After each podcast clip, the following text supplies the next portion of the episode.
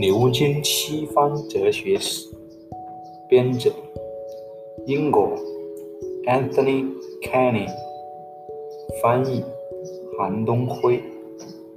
第一章：古代哲学，作者 Stephen Clark。第二节：受神灵启示的思想家。已知最早的传说体现为一系列的追问，这些追问既涉及我们的生死，也涉及那些我们在读的时候要把飞鸟、繁花和流水加进去的传说故事。这些最早的传说通常也包含有的令人疲倦不堪的解答，非得让世界也变得也变老不可。最好不要去喝沐浴。不要去渴慕永生，而要服从掌管我们的时间和位置的诸神。最好不要期盼，期盼来自爱情、战争这两种孪生激情不可思议的后果。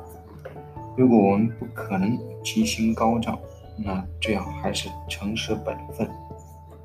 力量固然好，聪明更重要。光明和秩序的世界。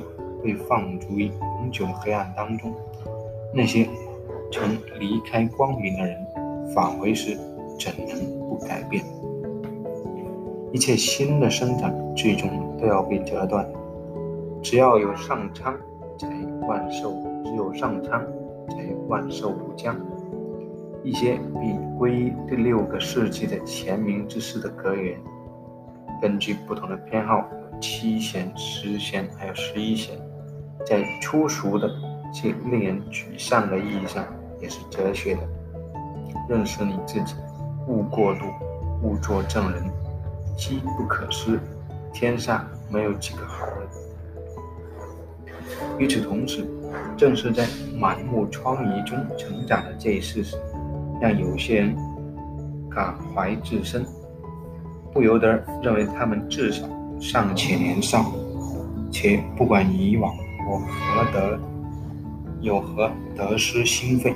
也许还存在让这崭新的世界能够重铸和重现辉煌的时刻。正如诗人品达所言：“人是梦中的暗影。”可是当神赐的光明降临时，灿烂的光芒照在人的身上，生活变得多么甜蜜！按照第一批希腊代言的为希腊代言的诗人们所说，某种东西从虚无中生出，缓慢变成了人的世界，希腊人的经验世界。虽然凡人一生一世步履蹒跚，无论是美丽的鬼魂还是恐怖的妖怪，他们都唯恐撞撞见，然而他们也不乏凡人的尊严。那些创造世界的神邸和那些纯粹智力的本能冲动，如今都在无所不见的上苍之上达到了平衡。这要求人们遵守诺言，善待一切，至少善待那些重要人物。有些人被囚禁在阴曹地府，另外一些人则再升为忠诚的或相当忠诚的奥林匹亚诸神。例如，灵慧的。莫迪斯被宙斯吞入腹中，重新创造出雅典娜；瑟尼诺斯宙斯神和赫基俄斯宙斯神分别是护克之神和誓言之神。他们不会听信任意，不会听任背信弃义的行为，逃脱报应。也被允许纯粹的凡人力量增长的太高。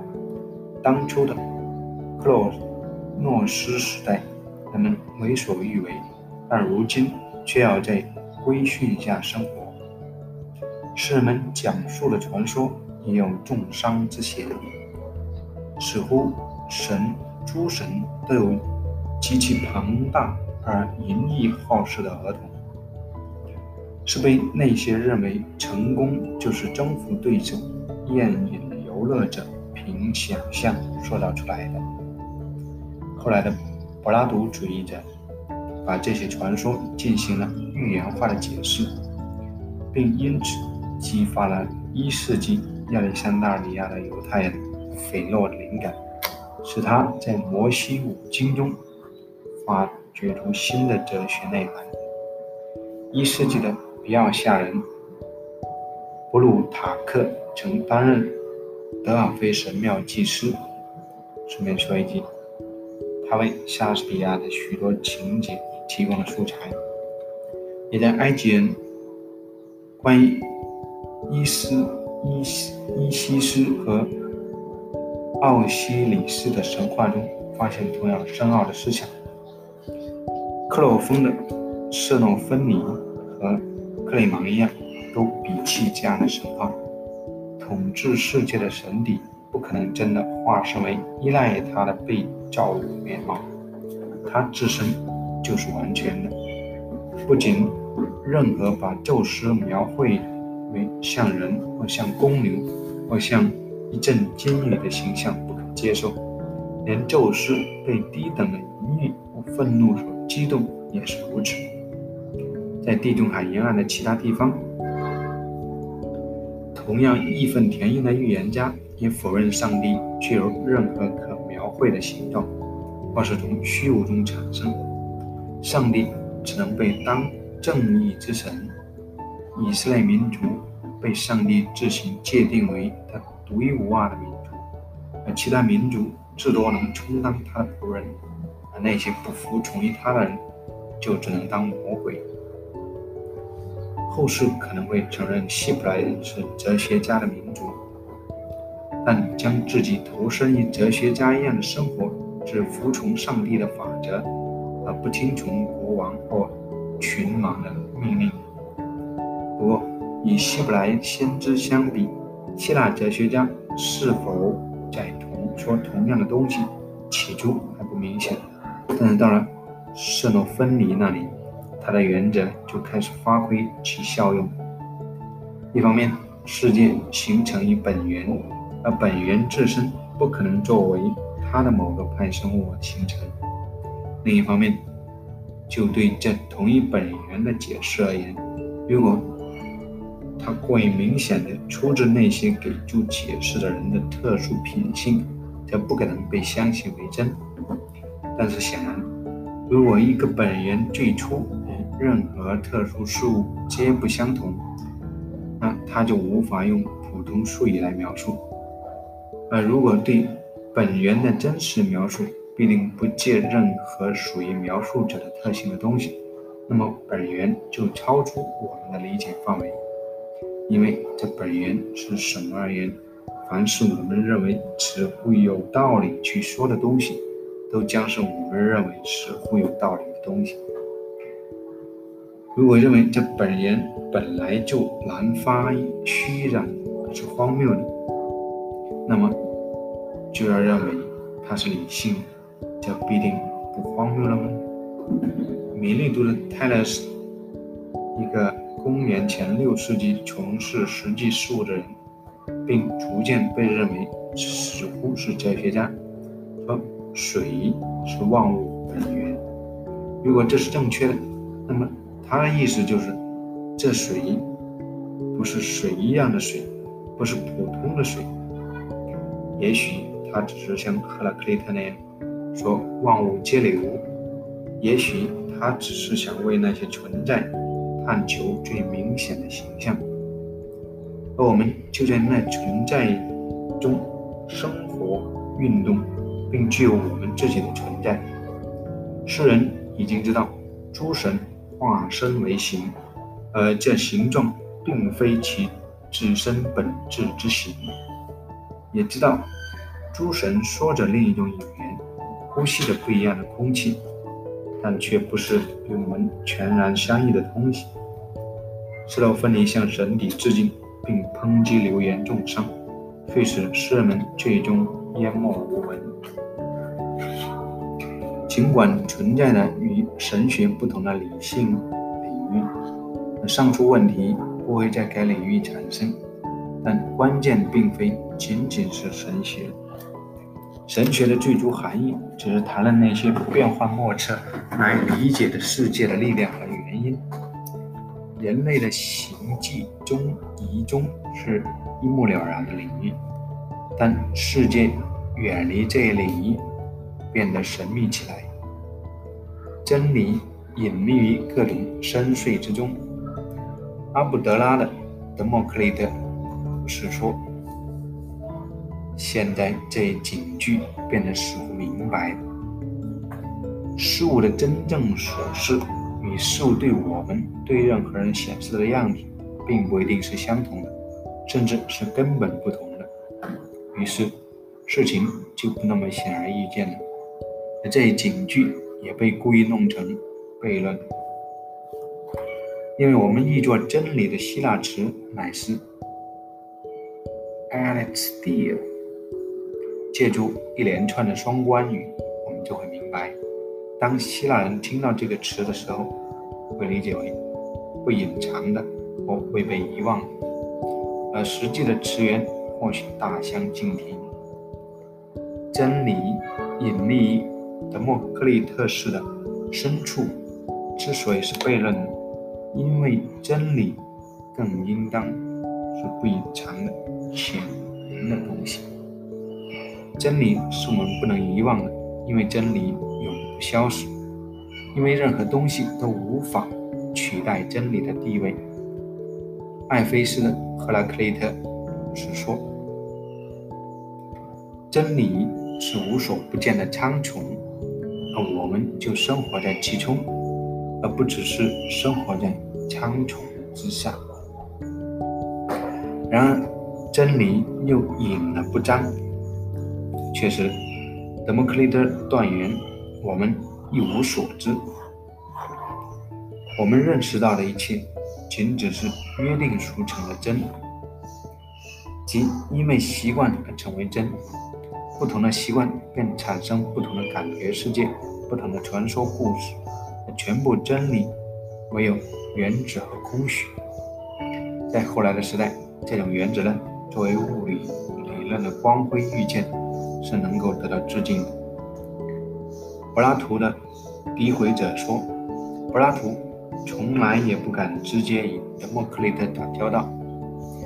德谟克利特在苏格拉底生前会访问雅典，因为他害怕真正的有能力的对手。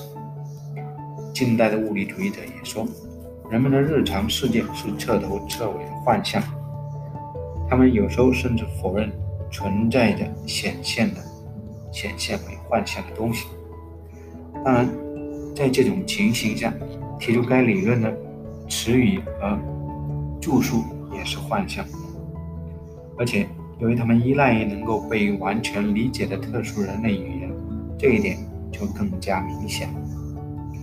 德谟克利特也许更为小心谨慎。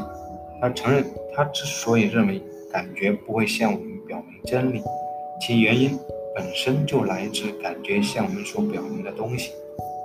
他的原子论，与其说是物理理论，不如说是神秘结论。人们说，德谟克利特与他与其他较早的贤者一样，曾周游东方，而且像佛教僧侣那样，时常在墓地徘徊，无疑是沉思冥想他的死亡。人与味道、温度、颜色一样，是约定俗成的。实际上，只有原子和空虚存和虚空存在。所有寻常对象一概由原子般的单纯物构成。既然诸部分的无穷后退不可能，那就必定存在着无限制的单纯的单一体原子，而这些单一体。毫无其复合物的领域所具有的特征。如前所述，实在的世界作为解释的前提，不可能具有用它来解释的那些特征。就古代世界以及许多别的世界中的哲学思辨而言，其哲学思辨的核心线索，正是由表象与被假定的实在之间。这种裂隙构成的，但有一位哲学家走得更远，以至于根本否认多种真理的存在和任何非真理的存在。他就是巴门尼德。必须这样说和写。存在，存在。一种可能的解释是，这仅相当于要实话实说的本分，即凡存在着，我们就应当说它存在；凡不存在，我们就应当说它不存在。尽管这看上去像是不言而喻的，但确实意义重大。也就是说，毕竟。为什么藏匿起来的、躲藏真理的，不是说谎，不是讲故事呢？真理将其重担强加于我们，我们能够躲藏，却不应该躲藏，这便把真理的一些本性透露给我们，特别是真理并非价值无色，而后来的思想家偏要我们相信这一点。不过，巴门尼的结论。更胜于此，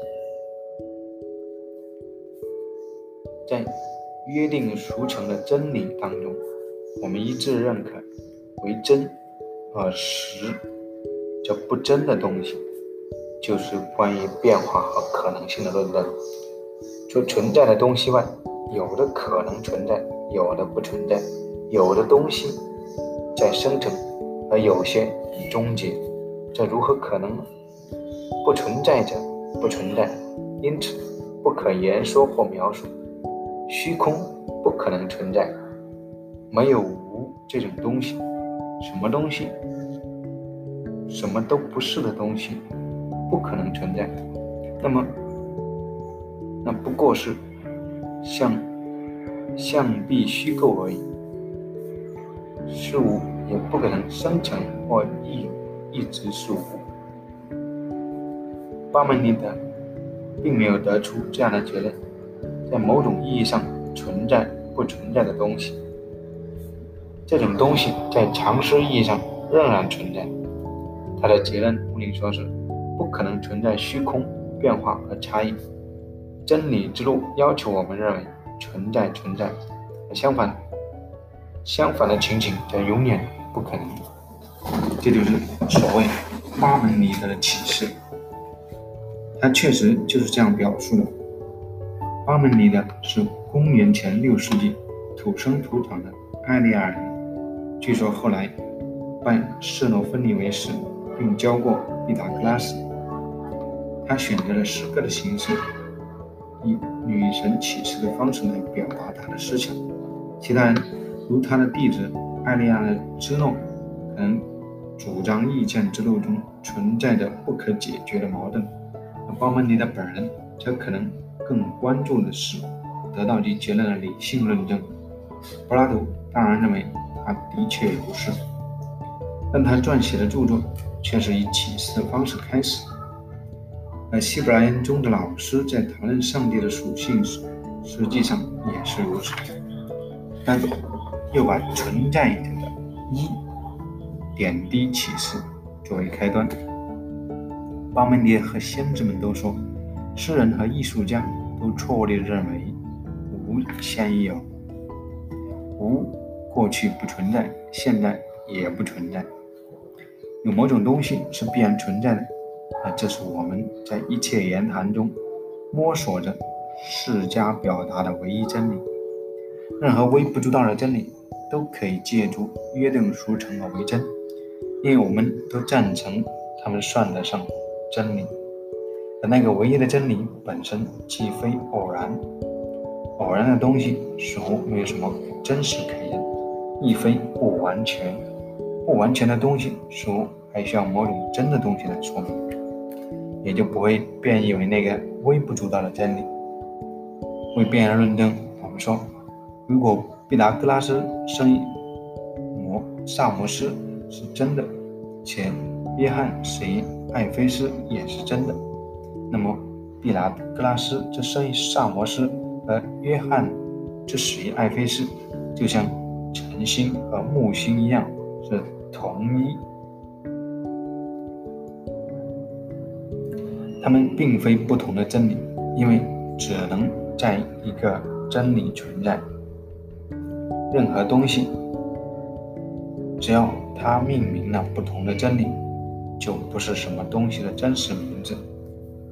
现在看来，这一观点的许多内容对我们来说都像是诡辩，对柏拉图来说也是如此。柏拉图清楚明白地表明了这一方式，在其中，我们最终可以合情合理地言说虚假的东西，并且不存在着。仍然是可以思想，诡辩也并非一无是处，嗯毕竟能够让我们做出区分。啊，如果我们打算在日常生活中妥善处理生活难题的话，就必要做出这样的区分。比如，塞内尔，罗马的斯多亚斯多亚派哲学家，以教导尼禄。或没把一路教育好闻名，就认为把时间花在谬论上太荒唐了。比如这样的谬论：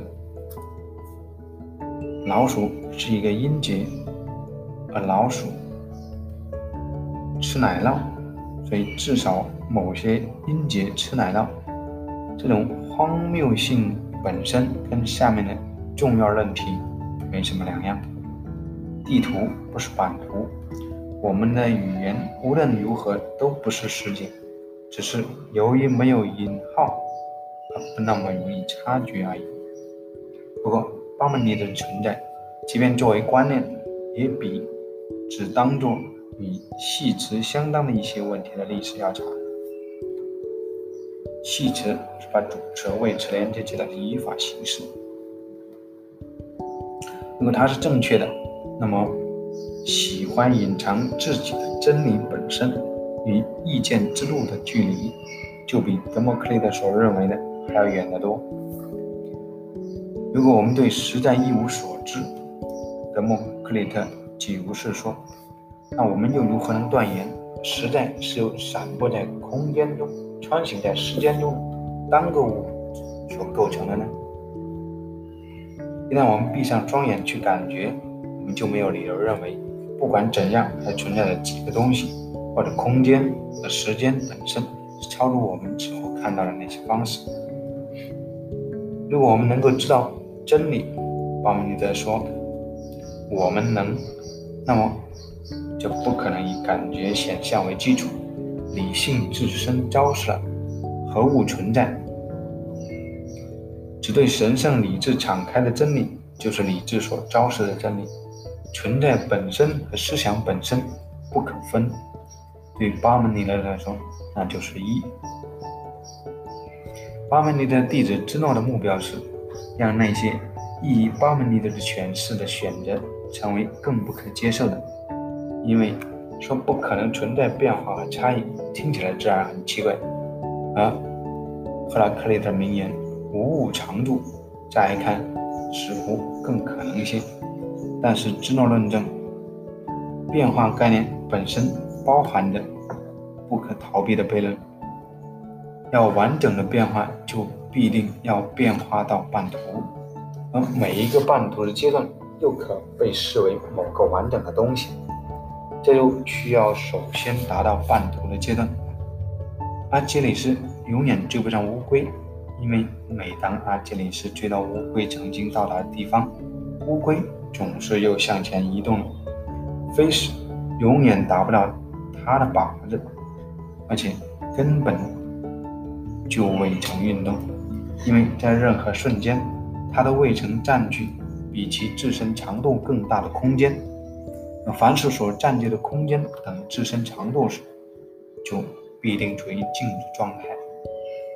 芝诺悖论至今仍然令那些脑筋不灵的人困惑不已。悖论的设计旨在表明，尽管显象是存在的，但像变化和差异这样的东西却不可能存在。真正存在的只有一。在理性的要求和感觉的要求之间存在着不可化解的冲突。一切变异，不仅仅是时间上的变化，都包含了矛盾，是考虑假定在 A 的存在，x。和非 x 之间有着区分，这非 x 可以是从热到冷的变化，或者呈现红色和呈现绿色之间的空间差异，是落在最后的瞬间或者最远端的点 a 是 x，那么这与起初 a 是非 x 的那个瞬间是同一还是不同的瞬间？如果是同一，那就存在的 a 是 x 且是非 x 点或瞬间；如果不是同一，那就存在 a 既非 x 亦非非 x 的间隙。谁知道这个间隙有多长？无论何种方式，都要违背不矛盾律或排中律，因此是荒谬的。为了让我们放开紧抓着的常识的手。据芝诺发明的，据说芝诺发明了辩证法，我们将有理由认为，这里面还留有其隐秘的目的。顺便说一句，芝诺还是位当之无愧、死得其所的哲学家，他大意。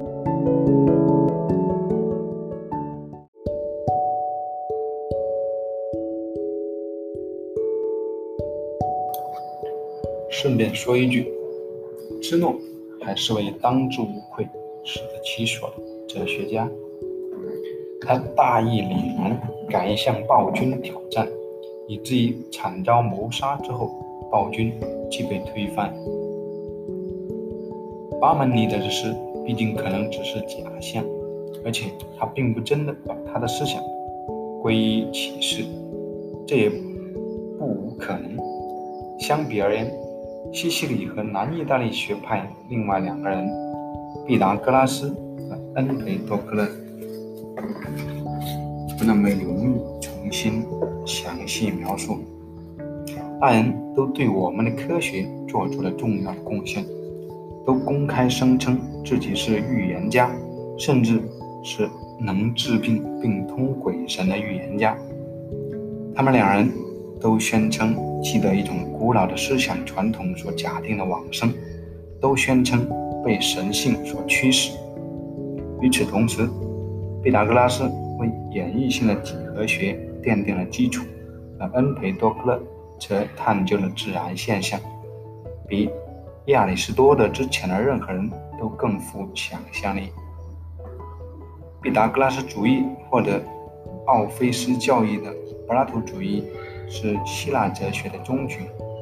此后大约一千年，他与犹太教、基督教和伊斯兰教的潮流混合在一起。这一状态被启蒙之后的人们称为令人惊骇的无形黑暗。